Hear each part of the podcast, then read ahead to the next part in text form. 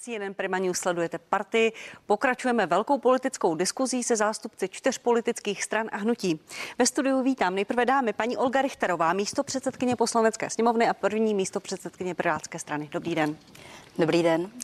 Paní Jana Mračková Veldumecová z Hnutí Ano, místo předsedkyně sněmovny. Dobrý den. Dobrý den, děkuji za pozvání. Pan Radek Rozvoral, místo předseda poslaneckého klubu Hnutí SPD. Dobrý den, vítám Dobrý den, vás. děkuji za pozvání. A v neposlední řadě pan Martin Baxa, místo předseda občanské demokratické strany. Dobrý den. Dobrý den, přeji hezké poledne. A začnu rovnou u vlády a začnu rovnou u vás, paní Richterová, jestli dovolíte. Věříte, že celostátní forum Pirátů schválí vstup do vlády? Eh, to je otázka, eh, která zajímá nyní každého. Věříte? V eh, Já jenom chci předeslat, že prostě proto, že chci, aby se mohli členové rozhodovat skutečně svobodně, protože to je na nich, na našich členech a členkách, tak sama jsem hlasovala pro, ale nyní chci říct, že prostě uvidíme, jak to dopadne. Jistě naši členové a členky rozhodnou moudře. Pokud fórum řekne ne, pokud to moudré rozhodnutí bude znít takto, jaký je plán? Jak budete fungovat v opozici? To nemusíme teď předjímat, zjistíme to v pondělí večer. Trápí vás to? Samozřejmě to sleduju bedlivě. Eh, jsem ráda, že u nás eh, už hlasovala naprostá většina lidí, čili že to lidi berou velmi vážně ale prostě dopadne to tak, jak to dopadnout má. Včera eh, například Věslav Michalík řekl, že vstoupili bychom do vlády bez pirátů. Po volbách jsme slyšeli od předsedy Rakušana něco jiného, buď do koalice nebo do opozice spolu. Vadí vám to ty výroky? Tak ten cíl uh, našeho spojení a vůbec uh, veliká věc těchto voleb uh, bylo, aby nedošlo k úplnému únosu státu. Prostě Česká republika nemá být firma v holdingu a to se nám povedlo. Takže i když máme šrámy a i když to nyní prostě není snadná situace eh, pro pirátské poslance a pirátskou stranu, eh, tak eh, věřím, že to prostě stálo za to. Já, já jsem já věřím, že ty otázky jsou nepříjemné vám, že se vás na ně ptá mnoho novinářů v poslední době. Vadí vám ty výroky stanu, že by šly do vlády bez vás? po té, co jste udělali koalici spolu, víc lidí nekroužkovalo, než kroužkovalo. Vy jste dopadli, jak jste dopadli. Vadí vám ty výroky teď?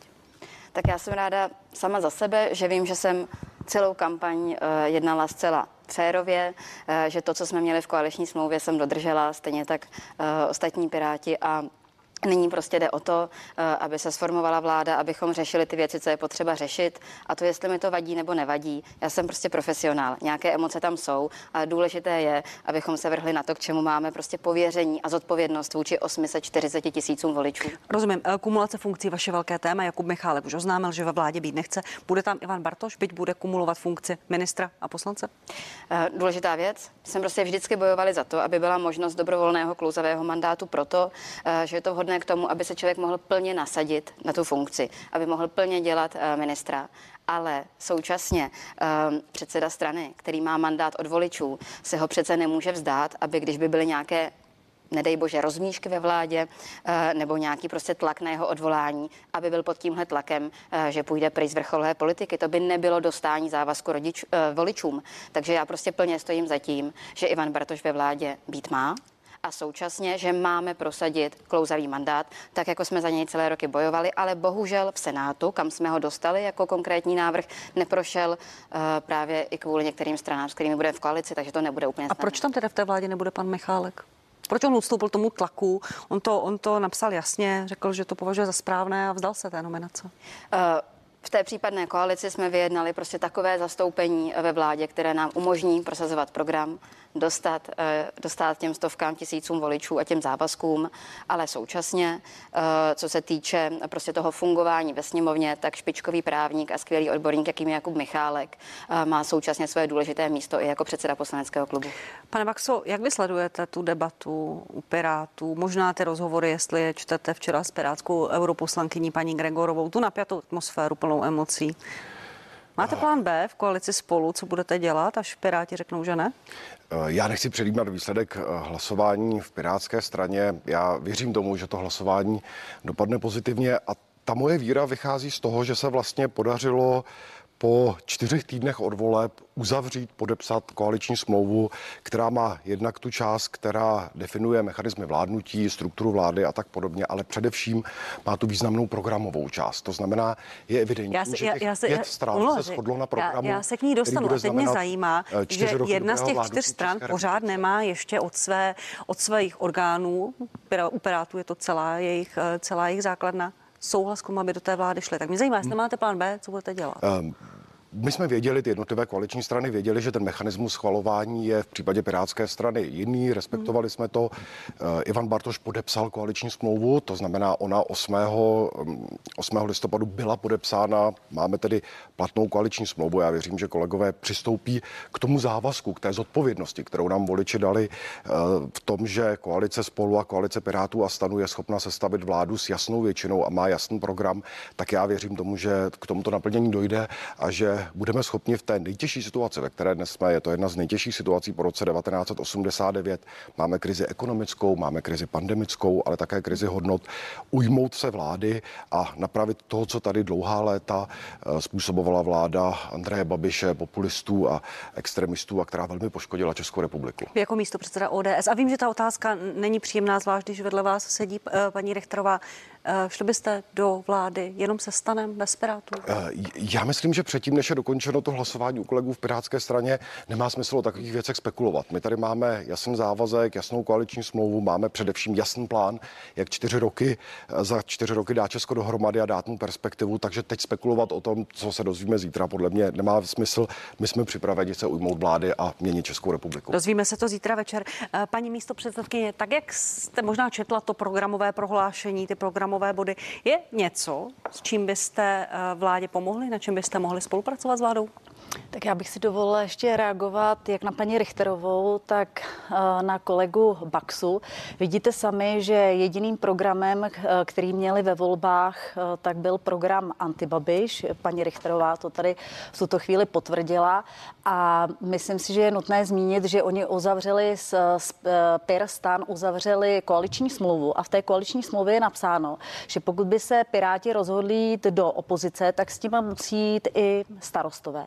Tak já jsem sama zvědavá, jakým způsobem eh, by toto dopadlo, protože v tu chvíli by došlo i k porušení uh, té koaliční smlouvy. A vůbec si nemyslím, proč by se Ivan Bartoš nemohl eh, vzdát, jestliže ta strana jasně hlásala, že je proti kumulaci funkcí, deklarovala to, společně jsme připravovali i zákon ohledně kumulace odměn, tak já si myslím, že Pirátská strana má dneska i zastoupení v Senátu, tak ohledně klouzavého mandátu, si myslím, že jste mohli velmi apelovat na senátory, aby k tomu schválení došlo ještě uh, předtím, než tedy uh, přijde nová sněmovna. A teď otázku mít, vaší. Já ji položím ráda znovu, nechám reagovat paní, paní, paní Rechterovou, ať se v tom tady nestratíme, na, na tu výtku, že jste měli apelovat na senátory, mohli jste mít klouzavý mandát a nebyla by tady ta diskuze o kumulaci funkcí. A to je přesně ta situace, kterou prostě bere v potaz právě i naše členská základna teď při tom rozhodování,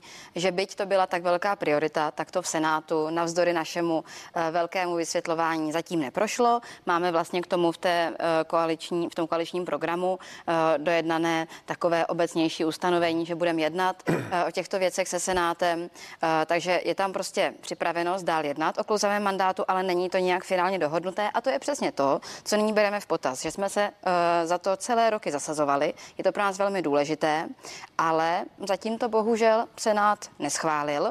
Ale eh, co se týče toho programu, vždyť my jsme se dohodli na spoustě velmi důležitých věcí eh, v rámci eh, těch programových priorit, ať už se to týká zlepšení situace lidí v exekucích, což prostě je pro nás velice důležité téma a je tam velmi konkrétní závazek, jak pomoci jak dlužníkům, tak ve finále i věřitelům.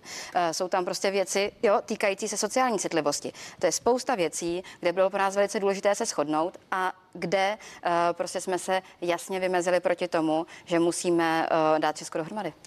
Pa, paní místo předsedkyně, teď k té otázce. Je něco, s čím můžete s vládou spolupracovat, tak. až opadnou ty povolební uh, emoce, až se ustaví sněmovna, s čím je spojena spousta emocí, obstrukcí?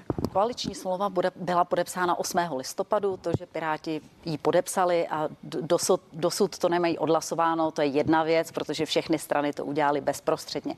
Eh, ke koaliční smlouvě bude ještě programové prohlášení, oni, oni to média i špatně prezentovali.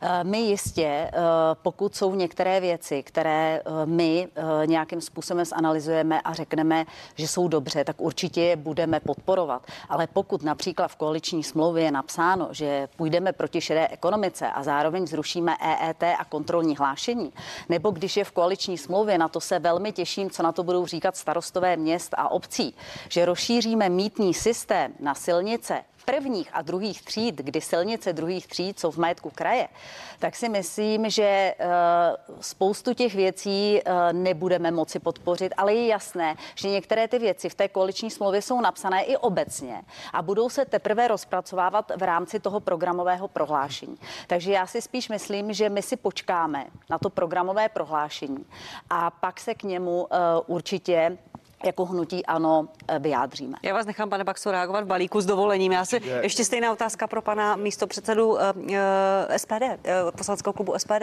Je něco, jak to čte, jak čtete uh, koaliční smlouvu, která, na kterou bude navazovat programové prohlášení vlády? Budete podporovat vládu v něčem? Tak já bych se taky ještě s dovolením vrátil k Pirátům a, a, a Piráti, Piráti ve vládě, takže my samozřejmě jsme nechtěli a nechceme, aby Piráti byli ve vládě, protože veřejně podporují imigraci, chtějí většinu pravomocí odevzdat, odevzdat do Bruselu, podporují zneužívání sociálních dávek ne, nepřizpůsobivými. Pardon. Eh, v občanském, občanském průkazu chtěli zrušit, chtěli zrušit eh, pohlaví. Rozumím, já nechám reagovat paní Richterovou. To jsou věci, eh, Pane Rozvole, voliči nějak rozhodli, strany se nějak domluvili, nějak mluví sněmovní matematika, poskládali většinu ve sněmovně. Je něco, co byste vládě podpořili z toho, co čtete v koaliční smlouvě? Tak to jsem si tam zatím stačil přečíst, tak samozřejmě my bychom podpořili zákon o podpoře bydlení, zrušení EET, co, což vlastně říkáme od začátku, kdy se, kdy se EET zavedlo eh, podporu, podporu rodin s dětmi a my budeme v poslanecké sněmovně samozřejmě působit eh, samozřejmě jako konstruktivní opozice, jako jsme působili do, do teďka. Děkuji. Nechám reagovat nejdřív dámu. Vy jste se velmi uh, uh, zhluboka nadechovala, paní rektorová. Protože uh, se prostě musím důsled, důsledně uh, ohradit vůči té lži uh, z vaší strany. Uh, v žádném případě uh, není pravda to, co říkáte o dávkách v souvislosti s Piráty. My jsme prostě za fungující sociální systém, který bude férově měřit uh, všem stejně podle toho, jak jsou schopni práce nebo ne. A jsme za to, uh, aby nebyli trestáni například lidé s handicapem se zdravotním postižením za to, že dneska v našem sociálním systému jsou díry a nefunguje dobře. A proti tomu, aby vy jste vlastně dovolili těm lidem s postižením, lidem s různými problémy se propadnout na úplné dno, jsem celý minulý rok vystupovala. To ano. Děkuji, pan Samozřejmě tohle to tam nebylo v tom našem zákoně, jenom jsme krátce ještě na úvod, co říkala paní uh, Mračková Vildumecová o tom programu Antibabiš. Ano, my jsme měli program Antibabiš, kterému dala uh, nakonec uh, hlasy taková většina občanů České republiky, že máme v poslanecké sněmovně 108 uh, poslanců v součtu a je to, paní kolegyně, jasné hlasování proti rozvratu, který způsobila v České republice vaše vláda. To je ten Antibabiš. To je to obrovské státní zadlužení. To je naprostá nefunkčnost státu v boji proti covidové pandemii. To jsou ty desítky tisíc mrtvých, které tady zůstaly a prostě lidé řekli, že už takovou vládu nechtějí. Vládu Andreje Babiše, ANO, SPD, komunistů, která způsobila takové vážné problémy. A ta, to naše programové prohlášení přichází v době, kdy je Česká republika na Prahu ekonomického rozvratu, v době, kdy znovu rostou covidová čísla a vaše vláda k tomu nic nedělá. A my nabízíme jednak úplně konkrétní program, jak překonat tyto problémy, ve kterých v současné době jsme, ale také úplně konkrétní program i do budoucnosti. Zmiňovala jste EET, Zapomněla jste dodat, že vaše ministrině financí Alena Šilerová nakonec navrhla to, že se na dva roky EET suspendovalo, tak to asi není tak jakoby dobrý systém, o kterém vy hovoříte. Mluvíte tady o mítě. Já jsem si znovu ještě pročetl ten program, tam uh, takový konkrétní bod není, ale prostě si musíme říct, že rezort dopravy nebyl řízen, protože váš superminister Karel Havlíček eh, tvrdil, že zvládá všechno, nezvládal nakonec dohromady nic. A stav dopravy v současné době, ať už se to týká veřejné dopravy, nebo se to týká, myslím, státní, uh, především výstavby dálnice úplně tristní, takže opravdu máme co napravovat. A tato koaliční smlouva a její příloha, to znamená ta programová část koaliční smlouvy, jasně říká naši ambici dát zemi dohromady po té katastrofě, která tady v minulých letech byla. Nechám reagovat paní Mračkovou Vildumecovou, tak, pak já si myslím, rozvora. Že to, co jste tady teď řekl, určitě nebylo fér. Řekl jste, že máte 108 dneska koaličních partnerů, to ještě nevíme, jestli jich máte 108, protože Pirátská strana se ještě nevyjádřila, ale chtěla bych říct, že když se podíváme na ten přepočet, tak vás nepreferovalo víc jak 50% voličů. Vás preferovalo pouze 43% voličů. Těch 67% vás nevolilo a vy to moc dobře víte. 1,1 milion uh, hlasů propadlo. 57%. Dobře, 1,1 milionu hlasů propadlo, to víte určitě taky. A já nevím, o jakém ekonomickém rozvratu hovoříte. Eh, já vím, že když jsem seděla v minulé poslanecké sněmovně a schvalovali jsme rozpočet, tak jsme ho schvalovali se schodkem, a vy jste taky bývalý komunální politik, ale na konci byl vždy ten rozpočet v plusových a nebo byl vyrovnaný. To, že se dostal do minusových čísel, způsobila pandemie, kterou tady máme rok a půl.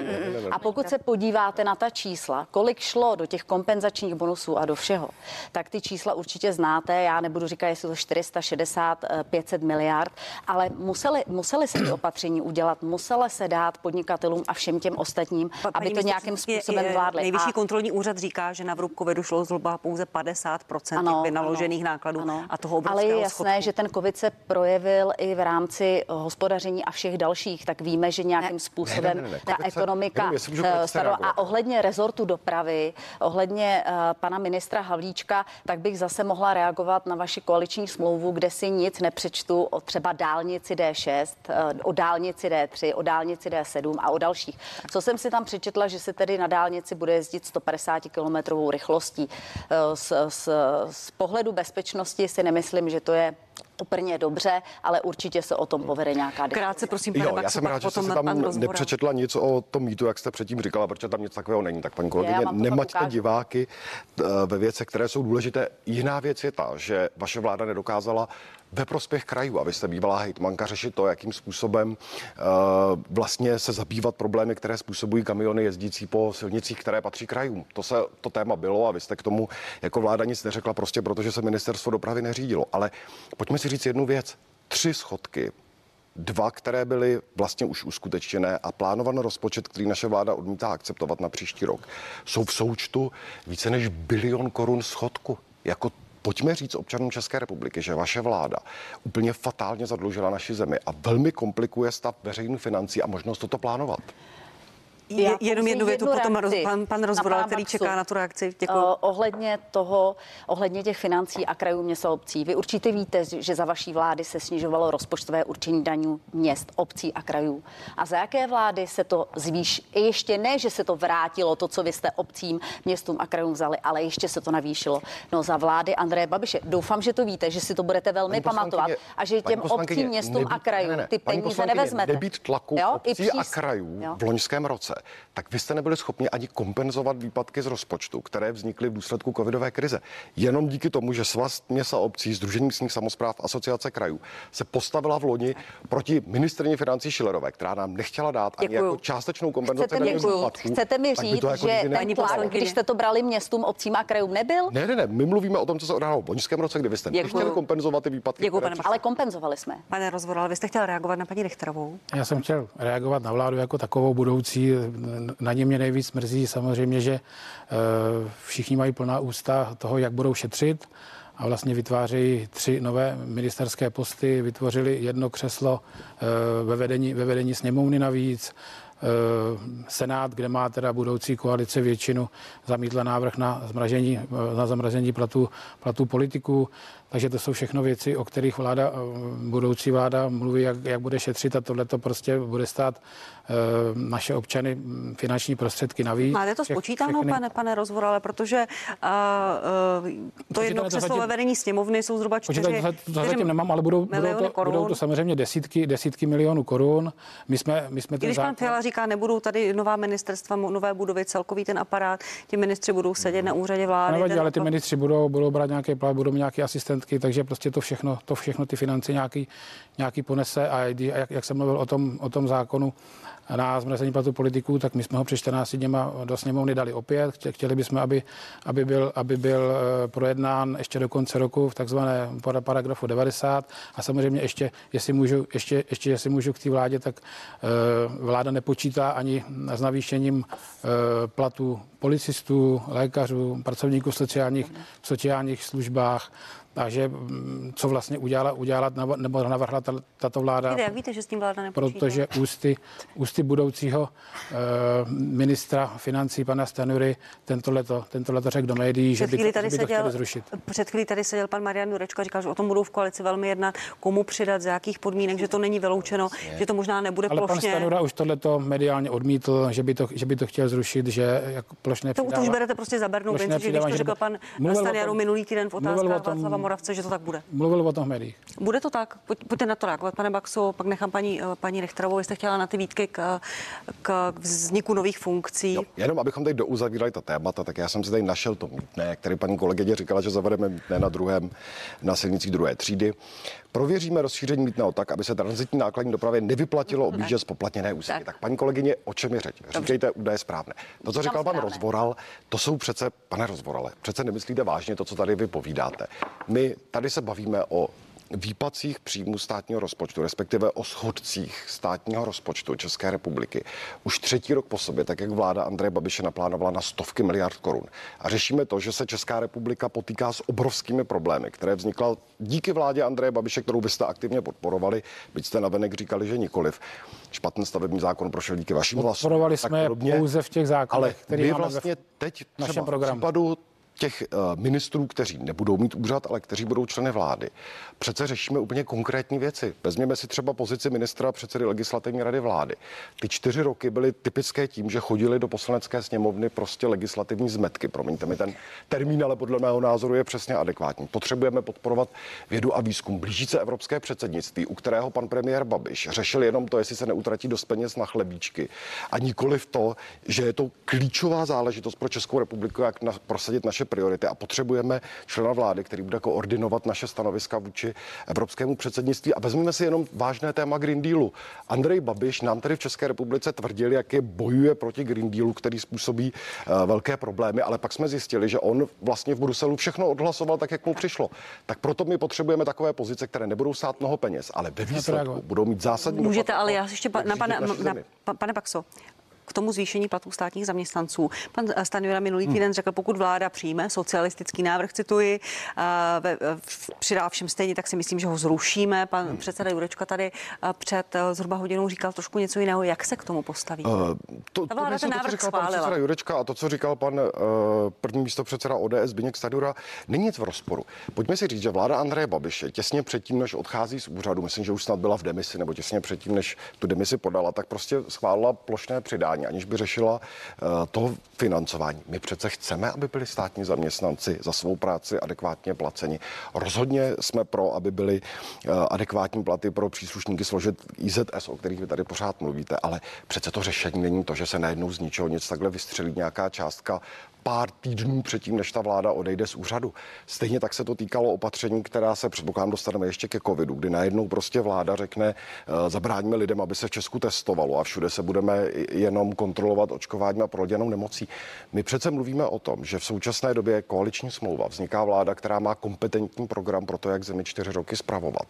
A vláda Andreje Babiše, kterou vy jste eh, celou dobu neochvějně podporovali, tady na poslední chvíli dělá kroky, které ještě zhoršují už tak dost špatnou situaci. Paní Richtrová reakce, potom nechám reagovat uh, paní poslankyně, pana poslance. Ještě reagovat na dvě velmi důležité věci. Uh, ta první věc jsou uh, ty peníze Eh, pro samozprávy, eh, protože tam je potřeba připomenout, eh, že vlastně důvod, proč se v Senátu povedlo vyjednat, aby prostě nepřišly samozprávy, kraje, obce o peníze, bylo, že se nám ve sněmovně na návrh Pirátů povedlo tehdy zvýšit slevu na poplatníka pro pracující. A díky tomu tam byl vyjednávací hmm. prostor, tak jenom chci připomenout, že to vůbec nebylo tak, že byste to tak od začátku chtěli, ale museli jste ustoupit a já jsem hrozně ráda, že to tak dopadlo. Druhá věc na vás. Tato dosluhující vláda navrhuje prostě schodek okolo 370 miliard korun na příští rok. A to je neuvěřitelné číslo. A na tom chci ukázat, jaké peníze tady tečou mezi prsty. A teď Jeden z důvodů, proč máme takovéto plítvání, je, že se nedaří stále efektivně například digitalizovat naši státní zprávu, poskytovat služby v té kvalitě, v jaké si to podle mě eh, všichni občané naší země zaslouží a uspořit na tom konkrétní miliardy. Jedna pozice ministra pro digitalizaci, která znamená, že efektivně bude řídit eh, ty úředníky eh, a ty vývojáře, kteří sedí v jednotlivých státních organizacích, část z nich pod ministerstvem vnitra, znamená, že jeden člověk konečně pomůže, abychom udělali ten ten krok směrem k digitalizaci státní zprávy, eh, který už mnoho okolních zemí do, eh, udělalo, ale my jsme se v žebříčku té vstřícnosti eh, a fungování státní zprávy jenom dále propadli právě za vlády Andreje Babiše. Prosím, paní poslankyně, pak mám určitě, poslanec. určitě musím reagovat. Tak pane Baxo, mě dobře prosím poslouchejte. My jsme přišli do vlády v roce 2014. Pan ministr financí byl Andrej Babiš a víte, s jakým dluhem přebíral Českou republiku vůči HDP? Bylo to 41,1%. Tak to jste nám předali vy, veřejné finance, všechny finance. A pak jsme to v roce 2019 srazili na 29%. A pak přišla pandemie. A ta pandemie samozřejmě způsobila velký problém. A i když je tady ta pandemie a i když se museli dát všechny ty kompenzační bonusy a tak dále, tak nejsme, tak jsme dneska na té stejné výši a jsme pořád šestou nejméně zadluženou zemí v rámci EU. Já doufám, že to víte. A paní Richterová, to, že jste prosadili něco v Senátu, vy jste hlavně měli prosazovat už ty roky předtím, aby se navýšilo rozpočtové účení daní krajů, města, obcí na úroveň, jakou měli, když tady vládly ty vlády předtím. A chtěla bych ještě říct, že určitě se do toho promítá to, co jsme prosadili společně s ODS a s SPD, a to je zrušení superhrubé mzdy. To se také do toho rozpočtu promítá. A já bych od vás, od dvou, chtěla hrozně slyšet, protože v té koaliční smlouvě máte, že tedy v rámci toho rozpočtu eh, snížíte ten schodek o 100 miliard tak jestli byste mi mohli říct konkrétní věci, jaké konkrétní věci eh, dojde k snížení 100 miliard. Vím, že chcete zrušit slevy na jízdném pro seniory a studenty. Já to považuji za velmi špatné, protože my potřebujeme seniory držet v aktivitě a tak, jak jezdím za seniorama, jezdila jsem jako hejtmanka, tak jsem viděla, že je to velmi využívané a my musíme udělat všechno pro to, aby seniori aktivní byli. A ještě když tady se řeklo o těch legislativních zmecích, tak doufám, doufám, že vás teda neposlouchali členové legislativní rady vlády. Já si myslím, že jste je tím hodně urazil. Já si myslím, že jsou tam opravdu odborníci. Chodila jsem tam jako náměstkyně a myslím si, že uh, takhle je nazvat, že si to nezaslouží. Omlouvám se, eh, pane Baxu, nechám reagovat pana rozhoda, ten eh, na tu reakci čeká. A jestli dovolíte, potom ta diskuze o úsporách, já jsem mi tady vedla s panem Marianem Moročkou, já ji nechám potom si pro pana, pana budoucího nebo už současného ministra financí. Pane Rozvoda, vy jste chtěla reagovat a já, se, já tu debatu posunu dál. Já nevím, proč se na mě kolegové obořují ohledně zadluženosti České republiky. My jsme samozřejmě tohleto nikdy nepodporovali a nechceme, aby Česká republika měla takový, takový schodek státního rozpočtu. A musím, musím samozřejmě i reagovat na pana Baxu, že jsme podporovali vládu, vládu Andreje Babiše. Na tom se samozřejmě proti tomu se důrazně ohrazuji. My jsme té vládě nikdy nedali důvěru, vždycky jsme hlasovali proti důvěře té vládě. A samozřejmě, že jsme některé zákony, které ta vláda navrhovala, podporovali. Ale podporovali jsme je proto, protože jsme to měli v našem politickém programu. Jako s vámi jsme nějakým způsobem hlasovali taky několikrát. Takže bylo to nějak třeba zákon třikrát a dost, anebo zrušení superhrubé mzdy, nebo, nebo zrušení zákona o nabití e, nemovitých věcí. Takže prostě my jsme konstruktivní opozicí a prostě co máme v našem politickém programu, to prosazujeme. Prosím, krátká reakce. Jenom rychlá reakce. Já v legislativní radě vlády paní kolegyně, jako řadu těch právníků znám a jsou špičkoví. Akorát by je vláda Andreje Babiše nesměla obcházet a poslouchat je. Řekněte divákům, kolik zákonů jste poslali do sněmovny bez stanoviska LRV nebo proti němu. Takhle vy jste vládli a proto je ten právní řád takhle jako nefunkční, protože vlastně experty jste neposlouchali. A paní předsedkyně legislativní rady vlády vždycky říkala, no ono se to nestačí a uvidíme, jestli to tam někdy doputuje a tak podobně. A co se týká těch veřejných financí, Přece v době, kdy mluvíte o tom, jak se podařilo snižovat zadlužování, tak proč každý rok Andrej Babiš předkládal do sněmovny rozpočet s mnoha desítkami miliard schodku v době, kdy ekonomická prosperita před nástupem covidové uh, pandemie doka- eh, měla vlastně rekordní čísla. Do státního rozpočtu nateklo obrovské množství peněz. Rozdíl mezi rokem 16 a 21 daň, na daňových příjmech nebo té předkodové doby představuje stovky miliard korun, které vy jste prostě rozházeli.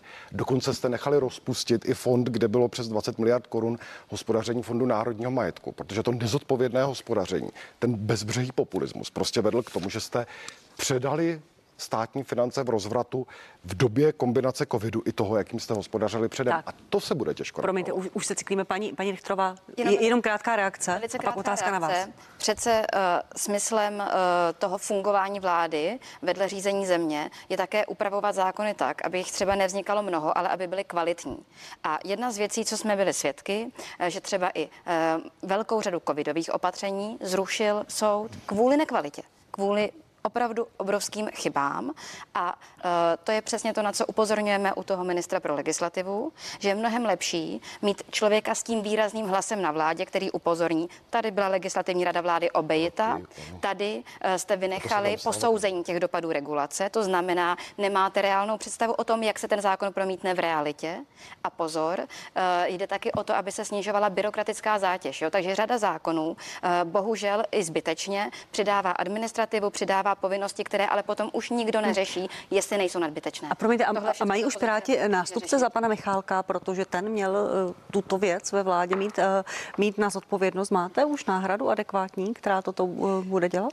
Máme jasný proces, jak k ní dospějeme a to se všechno uvidí po, po závěru toho hlasování, kde já jenom zdůrazním, že vlastně všechny strany měly jasné principy schvalování té koaliční smlouvy a my prostě transparentně následujeme to, co jsme slíbili před volbami, úplně stejně postupujeme i po volbách podle těch našich slibů. Ještě k vedení sněmovny. Eh, Vy, vy jste byla zvolena místo předsedkyní, ale až ve druhém kole. Vy jste řekla, že věříte nebo chcete věřit tomu, že to bylo kvůli chybě a neskušenosti, křížek, kroužek. Čím si vysvětlujete, že tuto chybu udělali poslanci pouze u vás? Teď to nemyslím nějak zle, ale Jan Skopeček byl zvolen, uh, vy ne. Samozřejmě.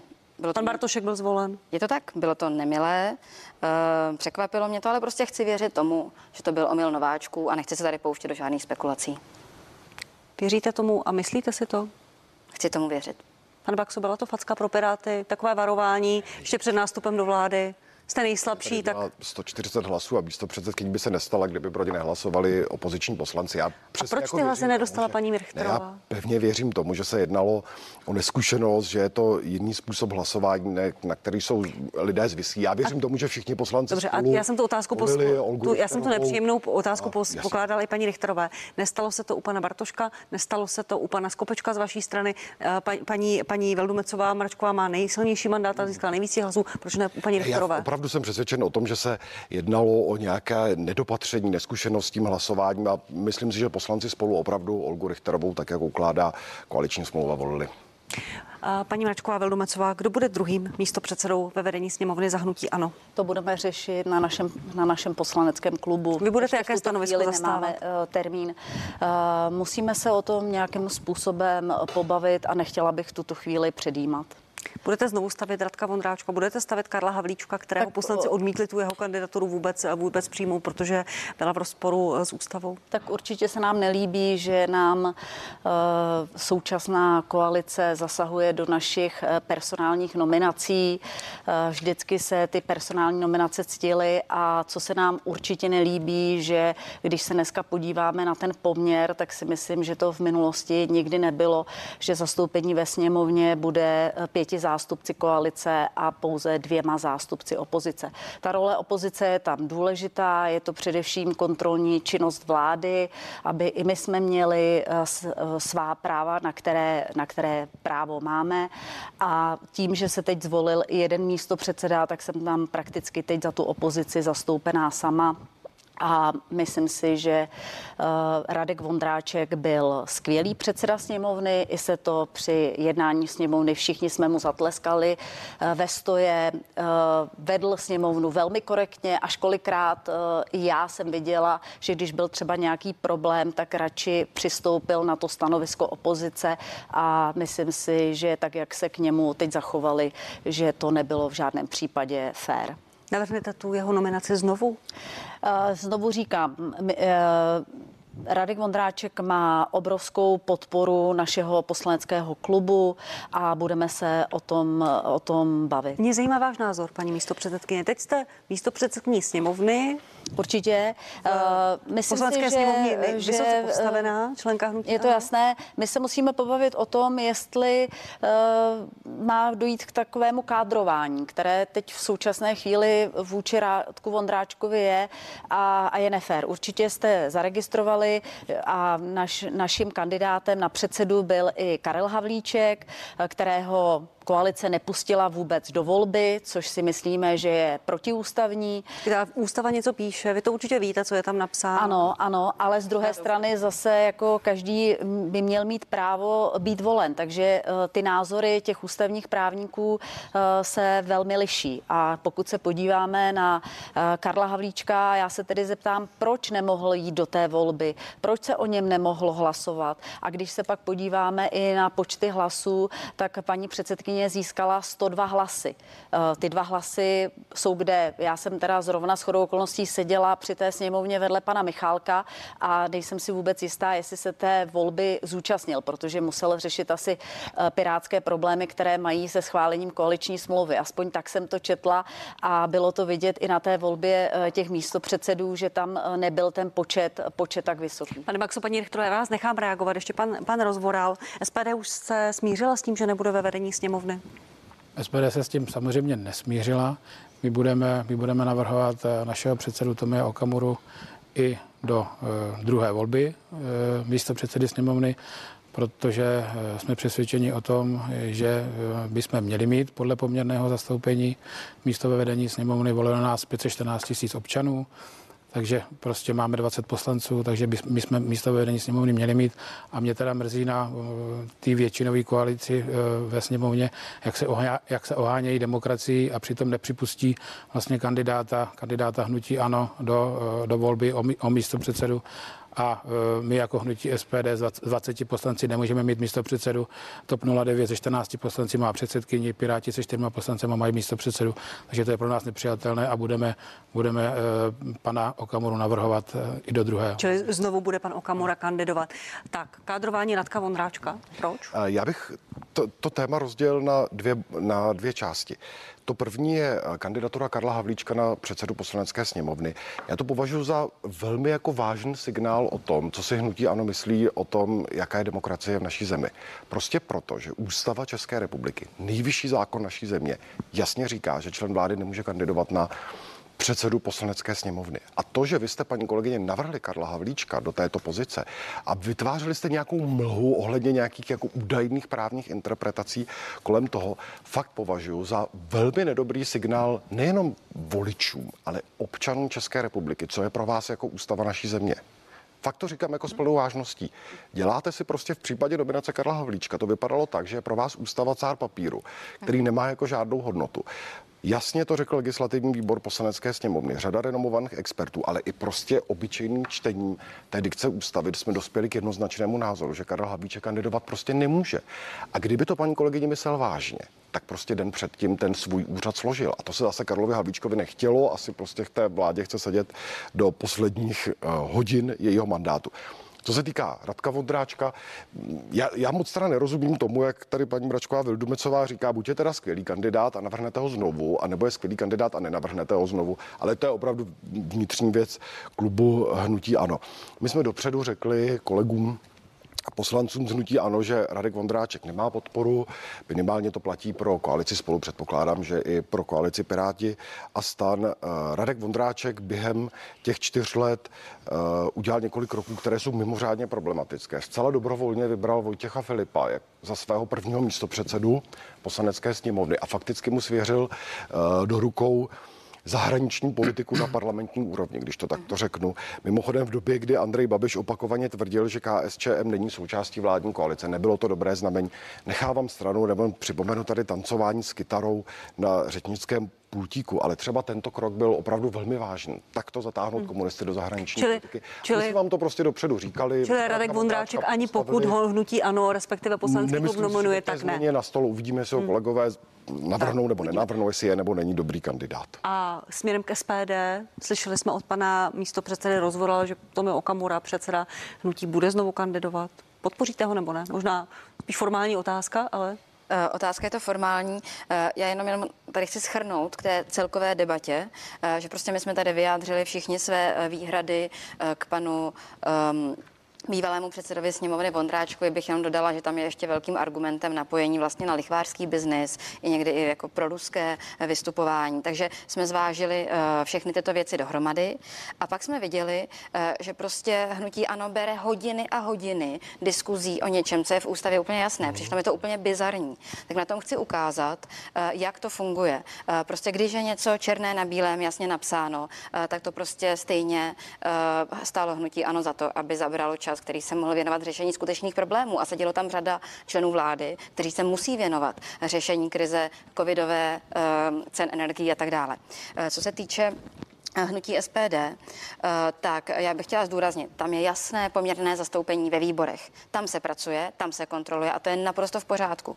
Vůbec nikdo neupírá žádná tato práva, ale prostě jsme se eh, vlastně v rámci té pěti koalice dohodli, eh, že to předsednictvo sněmovny i výrazným způsobem reprezentuje i v zahraničí a že je-li nějaká strana založena na tom, že tak často šíří strach, nenávist, že je zmiňována prostě ve zprávě o extremismu ministerstva vnitra, tak k takovéhlemu štěpení společnosti k něčemu, co opravdu nikdy nepovede k něčemu dobrému. My přispívat nechceme. Pan Rozboral, potom paní Mračková Vildomacová. Nenávist určitě nějakým způsobem do médií nešíříme a víte moc dobře, že se o nás píše o zprávě o extremismu jenom z toho důvodu, že, šíří, že šíříme nějakou xenofobii. Ale to je jenom kvůli tomu, že prostě nepodporujeme imigraci. Podívejte se teď na bělorusko-polskou hranici. Tam se to, tam se to teď vyvíjí, vyvíjí taky tak. A všichni, všichni, všechny politické strany před volbama ten, tento náš program převzali a všichni říkali, že nelegální imigraci nebudou podporovat. Takže kvůli tomu, kvůli tomu. A my jsme, my jsme, vlastně, my jsme vlastně s ministerstvem vnitra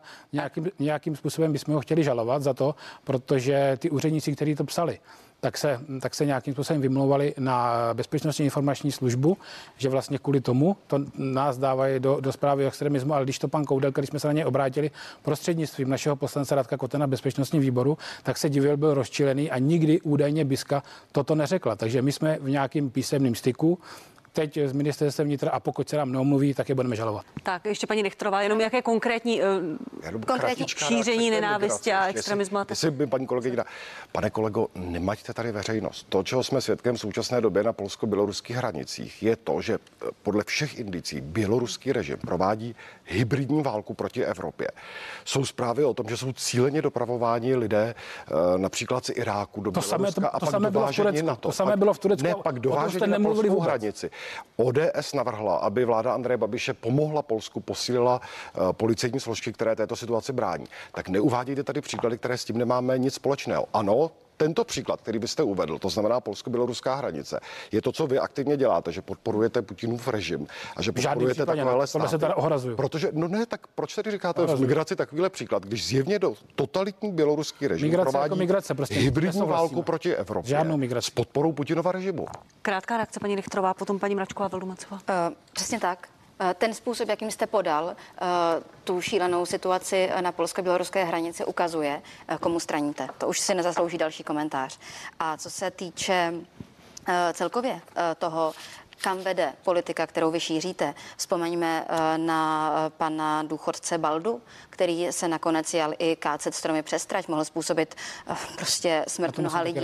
A tam bych chtěla zdůraznit, eh, že prostě tam vede politika šíření strachu a nenávisti. Ještě pan rozvoj a poslední reakce. Nikam se nestraníme. My se nestraníme ani na východ, ani do Moskvy, ani do Washingtonu. My jsme prostě pro český a prostě eh, jsme politici České republiky a pokud se teda můžu ještě vyjádřit ty imigraci, tak to bylo to samé v Turecku, na turecko-řeckých hranicích a pan Erdogan si potom nějak, nějakým způsobem vymínil peníze z Evropské unie. Takže prostě já to samozřejmě nějakým způsobem nesrovnávám, ale je to imigrace jako imigrace a tu my samozřejmě nepodporujeme. Tak paní Mračková, prosím, krátká reakce. Ještě, ještě, jsem, ještě jsem prosím, ruskou hybridní válku. Tak ještě jsem prosím zapomněl na pana Baldu, tomu se taky musím vyjádřit, jestli, jestli ještě můžu, pardon.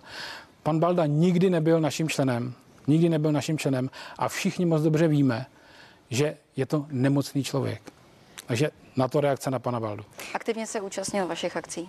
Ale za to my nemůžeme, tak nás podporuje, já nevím, 500 tisíc, 500 tisíc lidí, takže ale nikdy nebyl naším členem a je to podle, podle soudu je to nemocný člověk. Děkuji. Paní Mačko. Eh, Já musím se určitě vůči paní Richterové ohradit ohledně Radka Vondráčka. Zmiňuje tady nějaký lichvářský biznis.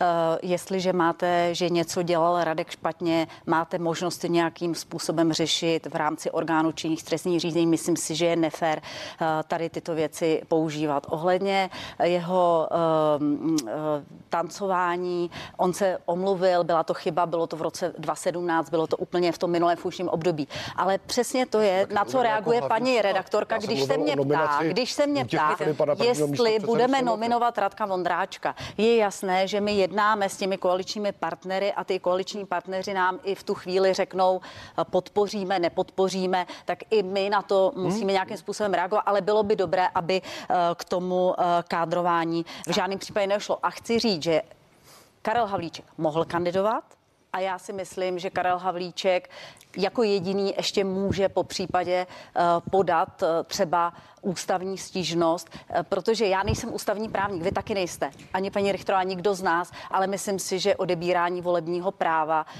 by nemělo být odebráno nikomu. Když se na to podívám jakoby tímto pohledem a ta volba mohla proběhnout, když jsme všichni věděli, že máte 108 hlasů. Tak, já vám děkuji v tuto chvíli. Promiňte, pane, promiňte, pane Baxo, já vás, nechám, já vás nechám reagovat za chvíli. Teďka krátká přestávka.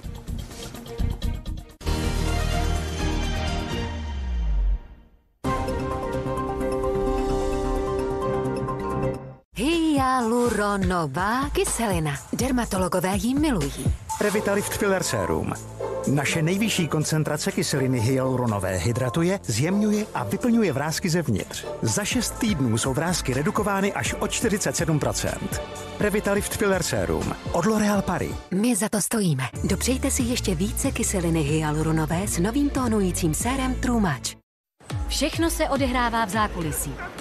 Kolegů se stávají přátelé a technologie usnadňuje práci. Přidejte se k týmu Amazon a vydělávejte až 200 korun hrubého za hodinu, včetně bonusu. Přihlaste se ještě dnes. Lev. A hele ho, král džungle. Tak to chce Red Bull. Red Bull? A s ním budeš rychlejší než lev? Nepotřebuju být rychlejší než on. Stačí, když budu rychlejší než ty. Red Bull vám dává křídla. Novinka Red Bull Winter Edition s příchutí granátového jablka. Tvoje křídla na zimu.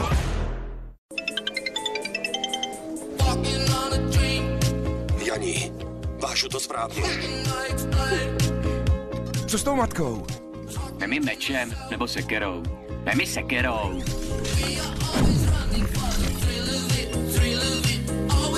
Tati. Prosím tě, to mám vypnout? Žijete online, radíte se online. Teď můžete i o financích. Díky za inspiraci. Jste silnější, než si myslíte. Česká spořitelna. Jsem chytrá síť. A jen za to, že jste se mnou, vám letos posílám tisíce na dárky.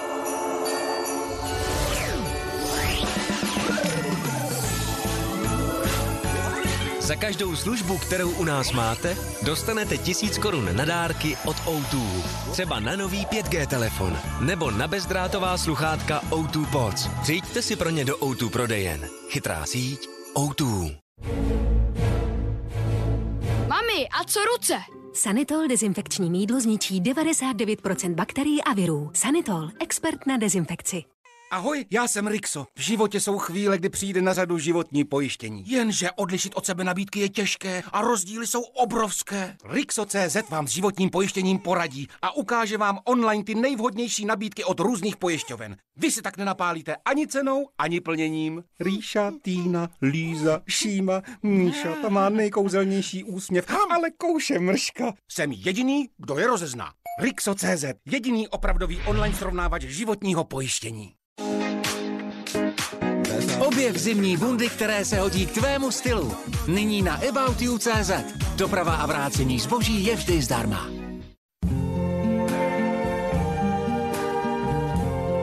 Když někomu připravíte dárek, stane se zázrak. Red roses too. I see them blue. Naplní vás to štěstím a zahřeje u srdce. Protože darovat je kouzelný pocit. Albert. V KFC máme stále otevřeno. Stavte se na našich drive-thru oknech, objednávejte přímo z auta službu Parking Pickup nebo online KFC rozvoz. Rychle, pohodlně a bezpečně. Užijte si své oblíbené kuřecí kousky z KFC třeba hned. Tati, tati, ono se to zaseklo. Mám tam dresy celého týmu. Odpoledne hrajem finále. Okay. Holky mě zabijou. Ale ne. A za to všechno může vodní kámen. Je usazený po celé pračce. Tahle už je k ničemu. Představte si, že za rok může vaší pračkou projít až kilo vodního kamene. Vyhněte se problémům a přidávejte Kalgon 3 v jednom do každého praní. Jeho účinné složení brání vodnímu kameni v usazování. Váš Kalgon. Poletíme až na měsíc. Vladimíre, ty jsi stále tak aktivní. I já bych si chtěl hrát s noučaty, ale to rameno mě tak bolí. Na bolesti ramen mám Dolgit, ten zlatý krem z lékárny. Dolgit má lokální účinek proti bolesti a zánětu. Bude skákat na trampolině. Samozřejmě, krém Dolgit vydrží dlouho. Dolgit, německá kvalita za dostupnou cenu. Dopřejte si kouzelné Vánoce s tím nejlepším z Albertu. Tento týden Mikulášské cukrovinky nebo Lego City prázdninový karavan za 349 korun. Albert stojí za to jíst lépe. Hluboko v kořenech zázvoru se skrývá tajemství oživení oslabených vlasů. Botanik Therapy Bio Zázvor a lesní med. Naše nejúčinnější revitalizační receptura v recyklovatelné lahvi. Biozázvor s lesním medem má sílu obnovující vitamínové kůry. Okamžitě vlasy revitalizuje a posílí. Botanik Therapy Bio Zázvor a lesní med. Od Garnier. Přirozeně.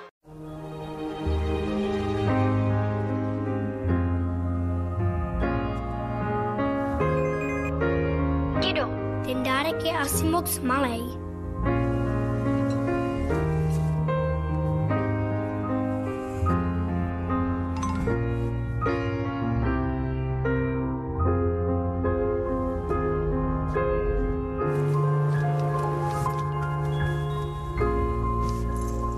Největší dárek je, když jste spolu.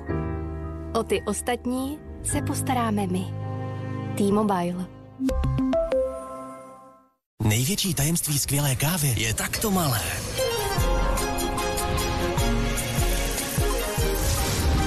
Každé zrnko pražíme v tradičních bubnech velmi pomalu.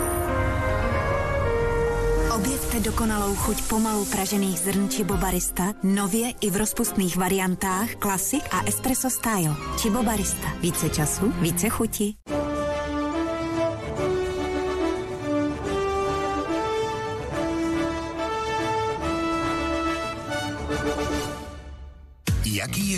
Záři reflektorů? Co dělají herci, zpěváci a další známé tváře nebo slavné osobnosti?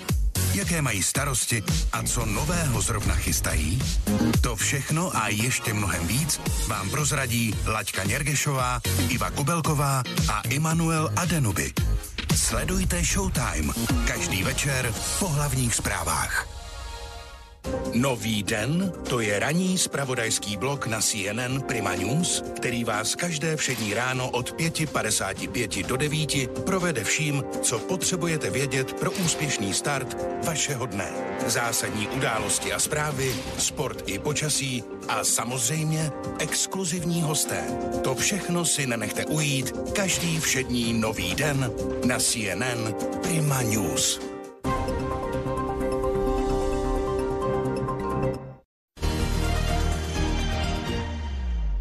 Krásné nedělní poledne, po krátké pauze jsme zpátky. Na CNN Prima News sledujete party. Pojďme rovnou na COVID-19. Vláda zítra bude schvalovat další přísnější opatření. Antikovid tým, jehož jste součástí, pane Baxo, poslal seznam 11 doporučení nepovinnému očkování, nelockdownu a to i neočkovaných. Ten rakouský model neantigenním testům, pokud bude eh, kapacita pro PCR testy. Proč jste se rozhodli nepodpořit ten rakouský model, který Rakousko schválilo? Kancléř se na něm dohodli se všemi hejtmany. Platí dnes od půlnoci. Nepomohlo by to? Není toto málo razantní? Eh, Jenom, aby diváci přesně věděli, co znamená rakouský model. Rakouský model znamená, že od půlnoci v Rakousku se vlastně nikam člověk nedostane, pokud nebude mít buď očkování nebo prodělanou nemoc. Byl by to strašně jako radikální uh, návrh. Já jenom připomenu, že třeba co se týká kulturních akcí v Česku, ty jsou důsledně kontrolované podle systému TNO a jsou opravdu bezpečné a určitě takových příkladů bychom našli celou řadu. My navrhujeme ani ne lockdown, ani ne rakouský model, jenom očkování prodělaná nemoc, ani povinné očkování, ale říkáme místo toho tři jasné věci.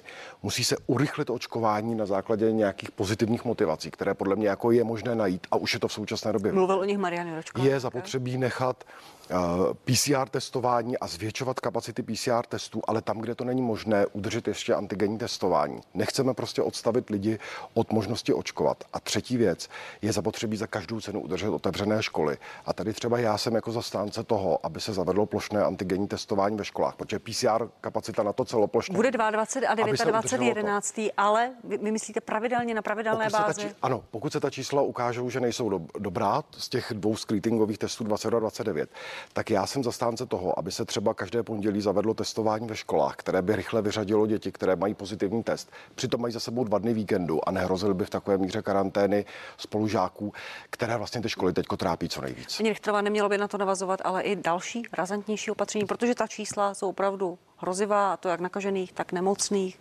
Umírají lidé po desítkách denně. Například testování ve firmách. Bude to něco, s čím přijde nová vláda? Tak já se celou dobu věnuju pandemii a varovali jsme vlastně, že bohužel dosluhující vláda Andreje Babiše opět opakovala chyby z minulého podzimu a proto jsme taky svědky teď toho obrovského nárůstu. Nicméně rozhodně a, očkování musí zůstat dobrovolné a, a rozhodně a, to důležité je věnovat se i třeba včasným možnostem léčby, protože ty také mohou pomoci velice rychle teď předejít rozvinutí závažných průběhů. Takže třeba jde o to, aby se lidé dozvěděli, když jsou v rizikové skupině, mají COVID a, pozitivní test, že existují například monoklonální Je protilátky. to, je to v bodě 9 antikovid týmu, že by měla být jasná pravidla, a to jasně je definovaná. pozitivní věc, informovanost a něco, co by lidé měli vědět, že si o to mají říct. Pomůže toto brzdit epidemii? No, já hlavně chci říct, že eh, chyby opakovala. Já si myslím, že eh, ta pandemie je taková, že bychom se měli semknout a řešit ty věci společně, nehrát si opozice, koalice. To je první. Eh, To ty protilátky, se, tisíc protilátek se aplikuje, se aplikuje týdně, je, určitě jste to zaregistrovala, takže ty protilátky tady jsou, zařídila to současná vláda a chci říct, že si myslím, že to, že teďka spolu ty týmy současný a budoucí spolu komunikují, ale tak, jak mám informace, tak eh, vy jste nepřišli s ničím jiným. Eh, Vy jste přišli s tím tedy nějakým způsobem k té variantě, kterou se zítra bude předkládat na vládě. Dobře, paní že poslankyně, promiňte, z časových 29. důvodů. Byla tedy- byste, pro, byla byste vy pro razantnější opatření? Byť to třeba antikovid tým nedoporučila, Eh, Já Adam Vojtěch řekl, epidemiolog a nejsem odborník. Na to máme ty odborné týmy, který by nám měli říct, co je doporučující. Akorát se kolikrát kritizuje, že se ty věci mění. No, ta situace se mění, tak se na to musí nějakým způsobem reagovat. A to, že má pan ministr v tuto chvíli připravených 67 odborných týmů, které budou jezdit právě na ty školy, kde tedy ta pandemie nějakým způsobem Děkuju, bude omlouvám se, pa- stoupat. Ale omlouvám se, paní místopředsedkyně, ještě prostor říct, pro pana Rozvorala. máme Promiňte z časových důvodů. Zahlcení 106 hygieny a další věcí, který nám tu, eh, který nám Děkuju, to pan, všechno, pane Rozvorale. eh, Jakoby zhorší. Omlouvám se, velmi krátká odpověď. Jsou ta opatření dostatečná k brždění epidemie, nebo byste něco přidali, ubrali? Tak pro nás je samozřejmě rakouský model nepřijatelný, protože je to dělení společnosti na dvě skupiny. Očkování musí zůstat dobrovolný, nesmí být žádný lockdown. Eh, Musíme se, musíme se vrátit k bezplatnému testování a i antigenního testování, ne, nejenom PCR. A musíme samozřejmě ochránit ty nejpostiženější ob- ob- občany, což jsou vlastně, což jsou vlastně seniori, eh, zdravotníci a zaměstnanci eh, sociálně zařízení. Z časových důvodů už se bohužel nemohu doptat na ten recept, jak byste to dělali. Moc vám děkuji, dámy a pánové, za účast v dnešní partii. Nashledanou. děkujeme za Děkujeme za pozvání. Děkujeme, hezkou neděli. neděli všem přejeme. Pěknou neděli i já děkuji. K tomu se ráda přidávám. Hezkou neděli vám přeji. Budu se na vás těšit opět za týden v 11 hodin na Primě a CNN Prima News. Nashledanou.